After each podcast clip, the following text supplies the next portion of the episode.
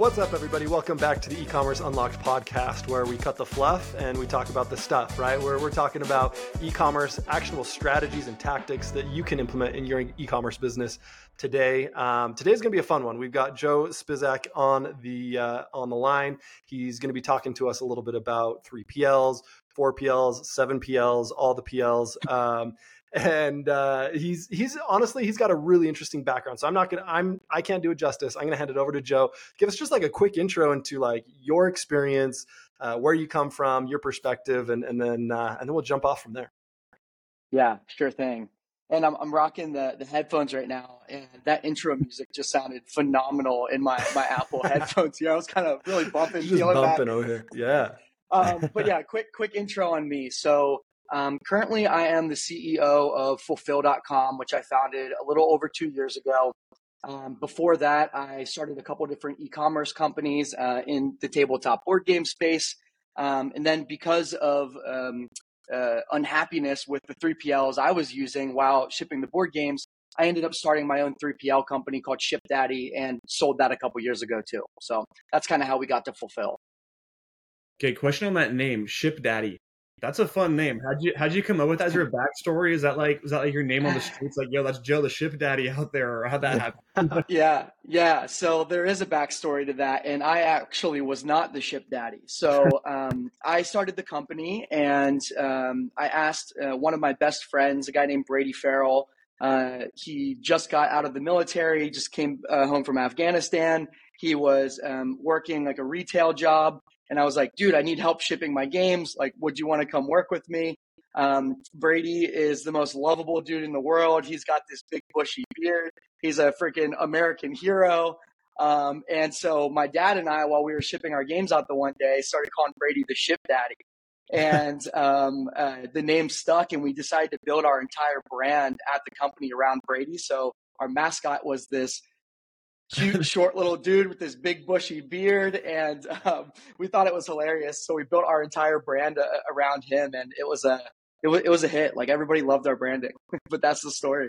That's awesome. What like a flex yeah. having like that's a good like customer employee and a great like employee story. Like, dude, our employee was so good. We named the like, company after him. That's amazing. Like that is solid right there. So great, great work on that. Yeah. That's that's cool. And honestly, more more personality than any other warehouse out there. Yeah. I mean, I feel like it's just kind of like an antiquated business, right? Where it's like, yeah, I, am uh, JP 420, and that's my uh, that's my warehouse name or whatever. You know, it's just like there's it's not very interesting, and so I, I think that brings a cool level of branding. I've looked at the Ship Daddy website, and like there you've branded it like an actual brand, which is something that you know 3PLs don't do, which props. Like, yeah. Huge, huge shout out. Yeah, thanks for saying that. And that was one of my main goals when starting Ship Daddy was I wanted to kind of bring some sexiness into the e-commerce fulfillment community, right? Like there's 90% of the logistics companies out there. It's cookie cutter, you know, same pictures. It's just, it's just mm-hmm. really not great to look, look at. And one of the ways I wanted to kind of differentiate ourselves was through our branding. And I think um, that's just so underutilized in the logistics space in general. It's it's never a better op- bad option to have a great brand, right? Amen no, to that. That's something that I mean, Russ always makes fun of me because I'm always like, dude, supply chain is sexy. Like, let's bring sexy back to no. supply chain. I'm not necessarily bringing sexy there, but let's make supply chain sexy.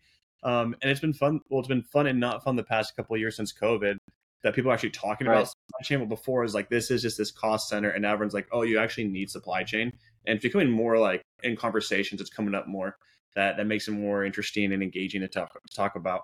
Um, For sure. Kind of, let's highlight a little bit. I think kind of like your story. It sounds like kind of leads into what you're doing now of those pain points that you had. So with you're doing your your your board games, uh, tabletop games, and then seeing pain points with your three PLs, I think a lot of brands experience that. I mean, in my career, um, working at Nomadic and working with other brands and consulting and whatnot, is a lot of brands go from I use a 3PL and then they either want to bring it into self fulfillment, but then see like, hey, that's really expensive to bring it in house to buy the racking, forklifts, or whatever it is. Um, so for you, what were those pain points that you were experienced with your 3PLs that made you go to do self fulfillment, or do you do self fulfillment and then start the 3PL at the same time, or was that different like transition? Or maybe walk you through that process. Yeah, and you're pretty much exactly right. Like how we got to fulfill was based off of all the previous niche experience that we had in the e-commerce space and in the 3PL and warehousing uh, space. And while I was running my brands, I went through three different 3PLs over the course of a year and a half. Dang. And after that, I just put my foot down and I'm like, I'm just going to start shipping for myself because I'm losing money. I can't get a hold of anybody and people aren't hitting our shipping SLAs. And that's the three most important things and what you need with a 3PL, right? Good, good pricing, people to act as an extension of your business and communicate with you and handle the weird one-offs as they come up, come up periodically. Um, and people that can get your orders out within 24 hours and uh, receive in a reasonable timeline, et cetera, et cetera. So, you know, we, we brought that in house and, um, while I was looking at, at, with my brand, you know, looking for new 3PLs, I, you know, being new to the industries, um, kind of only assumed that there were 25, 40, 50 options for good 3PLs out there. When in reality, there's 15,000 plus e-commerce fulfillment centers in the United States alone. So hmm. there's lots of really great operators out there. It's just really hard to sift through some of these bigger 3PLs with hundreds of thousands of dollars in marketing bu- budgets on a monthly basis um, when there's lots of lots of good folks. Um, so that's one of the main reasons we created Fulfill was, you know, we offer a free service to brands that lets where we will analyze 500 plus 3PLs across 2,500 plus 3PL locations and narrow it down to the best one to five options for their particular individual scope of works.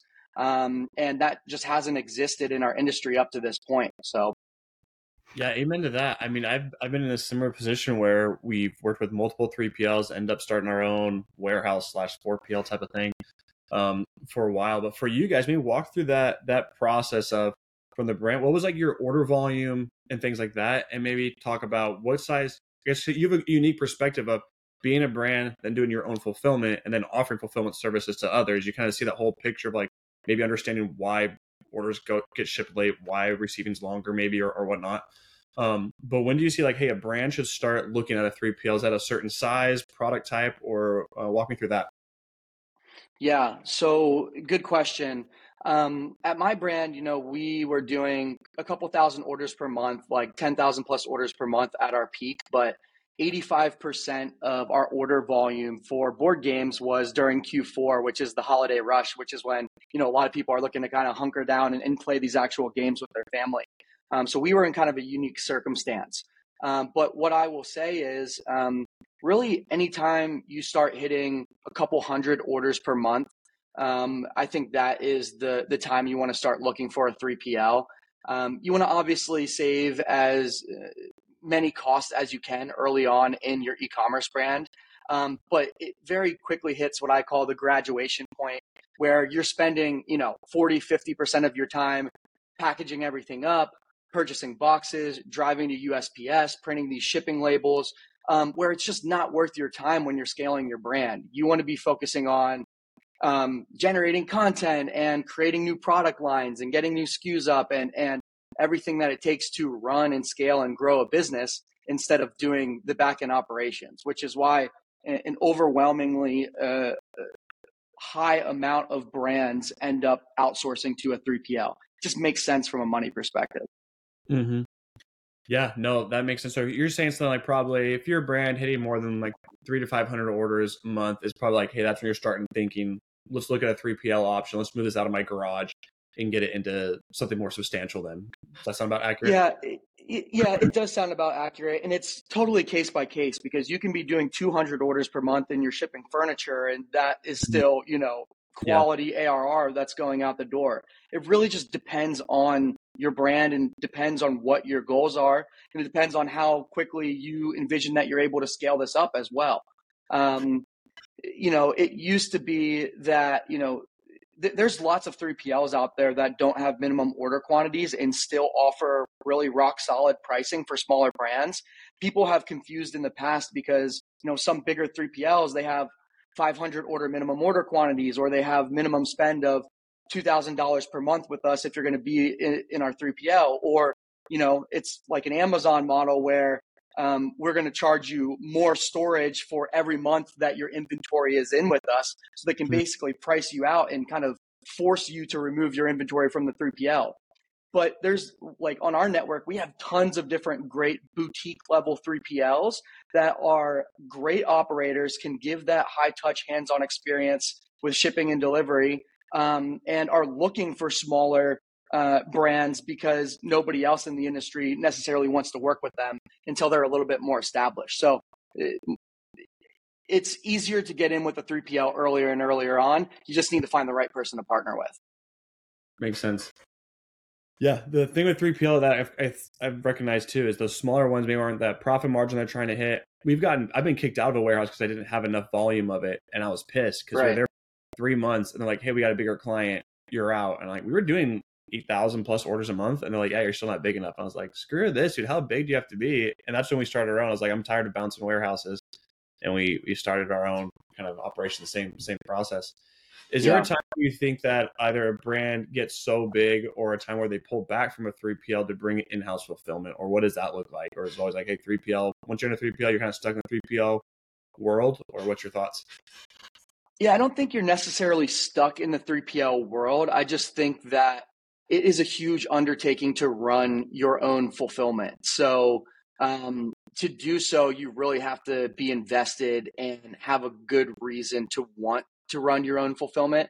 So um, uh, these guys actually, uh, I'm wearing this brand called Kill Crew. So they do hundreds of thousands of orders per month, um, and they went through three different warehouses, and now they have a 30 or 40,000 square foot warehouse, and they ship all their own apparel in house.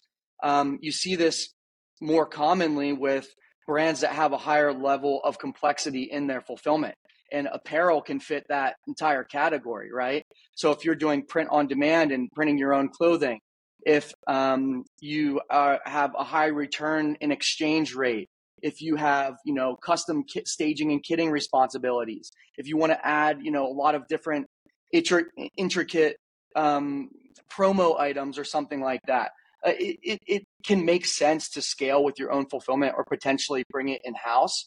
Um, but again, I'll come back to the point of there's lots of flexible fulfillment options out there. And if you don't necessarily have to scale it your, yourself and you can uh, spend your time and energy focusing on other things in your business, it's just one less thing that you have to take care of. You may be able to, you, it's a cost benefit analysis. You may be mm-hmm. able to save a couple percentage points by doing it yourself and setting it all up. But how much more money could you make saving that time that you're spending building that out on more marketing initiatives or adding SKUs in, et cetera, et cetera. This is uh, something that I personally struggle with in my uh, entrepreneurial journey. You know, I've started and worked with nine uh, e-commerce brands or more, uh, consulted with quite a few more, and um, I when I start a brand, I, I uh, typically do the wrong thing of like I'll just do everything. Like I'll do the website, I'll do the marketing, I'll do the ads, I'll do this fulfillment, I'll, I'll do it all. So with my latest venture, I'm like, okay, I know I can't do that, so I'm hiring an ads guy, I'm hiring a social media uh, person to be able to handle those things for me. Um, and so I'm so I'm kind of in this mindset of like I'm still really small. I'm still doing my own fulfillment just because. So it's actually a brand that I purchased. We've got oh, like 500 active SKUs and um, yeah, not a ton of orders. So it's kind of like it's it's really complex with and, and nothing's barcoded, nothing's got actual SKUs, so you kind of have to know the product. So I'm kind of in this weird situation where like I need to sell through this hundreds of thousands of dollars worth of old inventory that now is not worth what it should be, and so I'm I'm in this weird weird situation. However, if I'm a brand and I'm coming to you, you, we can kind of take my situation as maybe a use case. And I say, hey, I need to find a warehouse that can handle me and, and my situation. What are like the, the things that you talk with brands about? Or like what are the, the data points that you bring in that make it so that you can make a good match with uh, one of your uh, one somebody within your network? Yeah, and you are a, really great example because that is um, a brand that would be tough for 98% of 3PLs to bring on. Um, you're still, you know, haven't hit super high monthly volume metrics and you have a really high SKU count. And then the cherry on top is that the SKUs aren't barcoded yet, right? Yeah. So, um, and you're not going to spend money to go back and, and re-barcode everything and, and kind of go through those processes where with your at uh, currently as a brand. So like your best case scenario would be to try and sell through that. And mm-hmm. then while you're replenishing inventory, work directly with your manufacturers to get your individual SKUs barcoded. And then once you do that, you would be at the point where you would be ready to start looking for a 3PL. Um, they would just have to be apparel specific and be able to uh, take on customers that weren't doing, you know, a 10 to 1 order to SKU ratio, which mm-hmm. is where we see a lot of 3PLs kind of like their sweet spot of customers they're trying to take on. Um, so there's definitely folks out there that would work with you. You just want to get barcoded figured out um, yeah. before that. Um, but to come back to answer your question, kind of what um, data points are we looking at whenever we are using our matchmaking algorithm and our matchmaking team? What are they using to kind of narrow down from our bigger pool of 3PLs to find our top five for a particular scope of work? And there, there's lots of different um, data points, but um, monthly order volume, uh, SKU count, um, vertical that you're selling in. So apparel, electronics, hazmat, cold storage, big and bulky, um, preferred geography, which typically usually coincides on what port your inventory is, is coming in from, because we kind of run a, a cost benefit analysis on how expensive is it going to be to have storage close to that port versus, how much is it going to cost to freight that to a more inland 3PL. Um, that's going to have better storage costs but um, uh, obviously you're going to add in uh, higher freight costs. Um, so those are just some of the categories right there. But you know, we start to look at how much um, uh, how custom your fulfillment solution needs to be, and then that helps us narrow down to 3PLs that have you know more high touch communicative approaches and stuff as well. So that's that's just a couple of them, but mm-hmm. a, a lot more. Okay, so I'm also kind of curious. How does uh, what's your vetting criteria criteria for adding a a, um, a warehouse or a 3PL into your network? So it sounds like you have hundreds already, but like, are you kind of sifting through these and saying, yeah, you fit, you don't, or what's what does that process look like for you guys? Yeah, that's a really good question, and so we go through a whole interview process with every 3PL that joins our network. And part of that process is having them form submit to us lots of different information about their warehouse, about their capabilities, about their ideal customer profile, about current customers that they're shipping for, who they've had a lot of success with in the past, who their ideal customer profile is. And um, we, that's a big part of our vetting process. And um, once we, you know, get a, a brand signed with a 3PL, we keep our eye on that brand and have, you know, periodic communication with them just to make sure you know the 3PL is doing everything that they said that they could. Um, and that has worked out really, really well for us. Um, we've matched hundreds and hundreds of brands um, in 2023, and you know we had made under you know a, under five churn uh, last year out of hundreds and hundreds of brands, and there is a 38% year over year turnover rate with uh, brands looking for new 3PLs in, in general. So we're like massively crushing those numbers um, with with happy customers. Um, and then in the future, we'll look to tie directly into the warehouse management systems of our mm. 3PLs, so we can kind of add this quantitative, data driven approach to things as well, which we're we're already kind of beta testing out right now.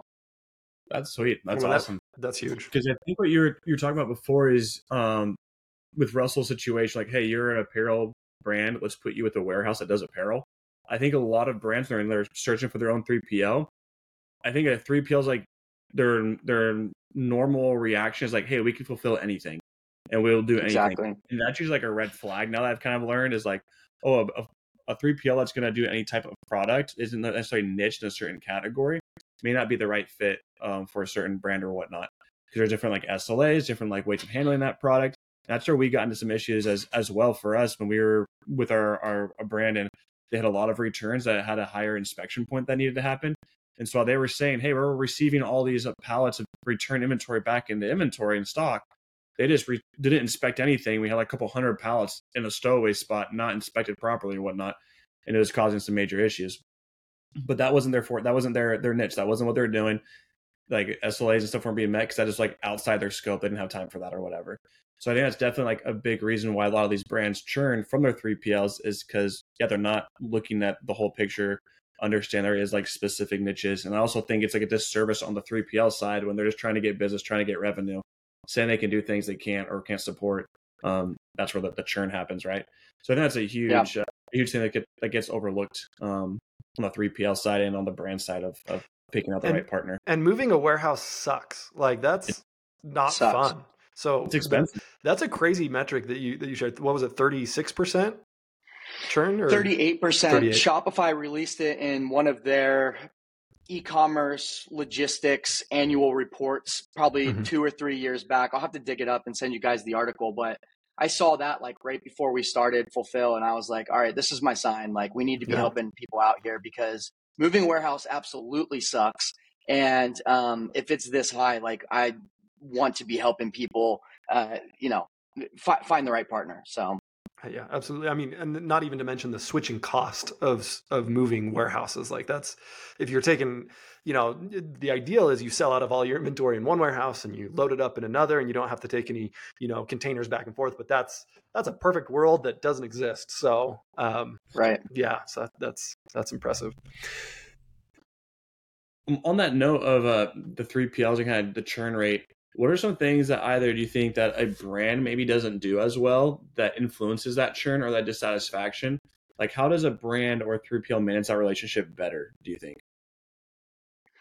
Yeah, that's um that that's a really good question, and I think a lot of it goes into just transparency during the actual you know search for your 3PLs and trying to find the right partner, right? Like I think people go in with expect, you know, people go in with expectations from the brand side of the house and think that their 3PL is going to be doing this, that, or the other. And then when it comes to actually delivering on that from an operational perspective, when that doesn't happen, you know, the brand's all up in arms because just eh, expectations weren't necessarily aligned. But I think a lot of that can be solved by finding the right person through the actual matchmaking process. And that's why it comes back to what we were talking about earlier. A, a major green flag when searching for a 3PL is have they shipped for a brand very similar to yours in the past? Do they actively ship successfully successfully for brands that look like you guys? And if they do, then that that tells a really good story. And that's you know one of the main things that you can look for when talking to 3PLs is, hey, let me talk to a couple of brands that look very similar to me that you currently ship for. Boom. You'll be able to make so many assumptions from that, right? They probably have really good parcel rates for the, the weight and dimension of what you're shipping at. Um, they probably share your returns processes and can um, mimic something similar to what you'll require at your brand. They probably um, uh, ship really well across um, sales channels that you guys are selling on since you're selling on uh, similar products, um, et cetera, et cetera. The list kind of goes on and on. So, yeah, yeah, I think that was one thing during my career that I think I've I've lacked a lot on was that communication or transparency with the the warehouse. A lot of times, uh, it's like, hey, Black Friday's coming up. You just assume the warehouse is going to staff up, but like providing forecasts and things like that to the warehouse has helped them. Like, hey, we have X amount orders going out. This sales coming up. Even if it's not Black Friday, you have like a summer sale you're going to do. Communicating that. A lot of brands I think are just like, hey, the warehouse should just know what I'm doing. They should be able to get X amount of orders out no matter what every day. Um, if this like one off occasion comes back, they don't know why that customer is shipping stuff back, creating transparency of like your returns process, what are your main like SLAs, what's your SOP on on processing these returns. I know I made that error a lot. I was like, when this item comes back, of course the warehouse is going to inspect it and make sure they check all these pockets and all this stuff to make sure stuff's not coming back. We have plenty yeah. of instances where people were shipping their bags back with stuff still inside the pockets. They put it back as new inventory but there's like hundreds of pockets in these bags. They wouldn't know every bag like pocket to check and, and whatnot. Right. So there is still like a lot of training. I think there's like a misconception where it's like the 3PL just knows what to do. Like this is where it is. And a 3PL, I mean, I'm sure you experienced that the same. Like the churn rate of a of a warehouse worker is insane. I feel like in, in general, it's not like like the one employee. You're not, you're not working 20 years in a warehouse. Typically, it's a couple months. Lucky if you get them for a couple of years. I feel. And so yeah. that churn and them having to get like used to that product and whatnot, you really have to have good documentation and make sure your warehouse sure. well um, to make yeah, sure. you're you're spot on, and that's one of the many reasons we're super bullish on working with 3PLs that have real time communication with their customers, um, where they have a, a dedicated person that they can reach out to at any time. And on top of that, the person is actually in the warehouse and on the warehouse floor. Um, that is where 3PLs truly act as an extension to your brand, and you're not submitting an email support ticket, waiting 72 hours, getting triaged down the chain, and saying a prayer that your problem is going to get fixed under two weeks. Like that is an absolute nightmare when it when you know you're working with a 3PL that has that level of, support. But you know, the whole goal is not to have to talk to your 3PL at all. So mm-hmm. you can have that real time support. You can um, just let them know when you know you have a big sale coming up, or you're going to be adding in a couple new SKUs, or um, something inevitably goes wrong in the e-commerce world. Um, so you have that level of accessibility, but you, you don't have to use it, right? yeah, no, I agree. I'm very bullish, probably more on the like the boutique fulfillment side of stuff, the mom and pop shops, because those, like you said, like those bigger enterprise 3PLs I've worked with before, they've gone through so such heavy like acquisition in in general. I feel to get to like be an enterprise fulfillment that the tech doesn't work well together. So they're even though they're like a 3PL, they're acting more as a 4PL through acquisition. Like we had a warehouse who had like an OMS, but didn't line up perfectly with the WMS. And so it said like, hey, I had 100 units in stock. Like, I actually have zero units because they're WMS. Like, oh, well, that doesn't sync up. I'm like, how would I know that? Like, what you're displaying here doesn't actually mean that, and whatnot. Right. Um, and those yeah. mom pop, I think, if you can get good tech to work with, like, if you're doing like uh, multi-channel fulfillment, which I'm not sure your take on it. I'm not a huge fan of multi-fulfillment, like multi-location fulfillment. Like for most brands, I think they jump into it too early, where they're like don't necessarily need to do that. Like just negotiate better shipping rates for the time being until you're doing tens of thousands of orders a month, most likely, unless you're doing a bigger product or whatever. Um, I think it sounds sexy to have multiple locations when you probably don't don't need them with the right fulfillment partner. Anyways, that was my tangent. But basically, I think that these smaller boutique shops that you can have that the same person picking your order or someone that's like dedicated in that warehouse to go fix that problem is huge because I've been down that rabbit hole forever where it's like, where's this issue? Someone in in New York is talking to a person in Texas to tell the person over in I don't know in, in California to pick the order. And I'm like, dude, that went through way too many people just to figure out where this order was. And it just gets lost in translation. That's where everyone gets pissed off and that's where you get these bad bad reps and 3PLs. On yeah. on that note, what um this hopefully it's not a tricky question, but which WMSs are you a fan of? I, there are so many out there, and honestly, I've seen quite, too many warehouses say, "Oh, you know, all of them suck. We're going to make our own." And so I've seen some like homegrown. um, I've seen you know some some bigger ones, but then uh, you know, um, I'm curious, which ones have you seen like work really well that you kind of recommend? If a warehouse is like, "Hey, dude, what do you what do you think?" What as far as like we're making a switch, what would you recommend? Yeah, so a lot a lot goes into that depends necessarily what you're looking for what you're fulfilling et cetera et cetera but um, generally speaking in e-commerce fulfillment a good uh, mix between uh, kind of bang for your buck best in class tech good longevity to scale your your business on um, you can think ShipHero Packiyo Logiwa um, uh, uh, luminous is a good cheaper option um, that's kind of up and coming as well. Um, Deposco is a good kind of upper mid market option. Um, and those are kind of the main five players in the US. Mm. Um, uh, 3PL Central is a, a, big name. They're now Extensiv. Um, they have very mixed reviews. Like they're a popular option, but not necessarily like a super great option, just from based off the feedback that we've gotten from 3PLs on our network. Mm-hmm. Um, but they have other pros that some of the WMSs that I just named um, don't offer as well. So there's pros and cons with any different one of those 3PLs that you use, or sorry, those WMSs that you use, mm-hmm. um, that you could scale a success, a very successful 3PL with any one of those options.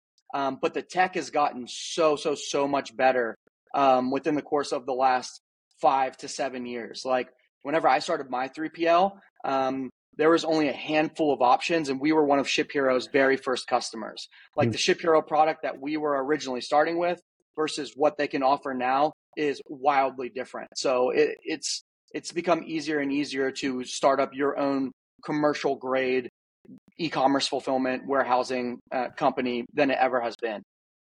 That ShipHero like business strategy I thought was so interesting when they're like, "Hey, we do fulfillment and now use our our WMS." I thought that was genius. Honestly, I was like, "Okay, that's there, there hasn't been a great WMS in that feature that's very customer friendly. I feel like most of them are very archaic. They're very legacy uh, feeling. At least it's like, dude, this built like on Microsoft 95 or Windows 95 or whatever. I was like, this is like very boxy and all that stuff. So uh, that was like the I was that's like the one of the more like sexy WMSs I've seen come out. That's like, oh, this is like has a good UI to it, user interface and, and things like that. So that's yeah.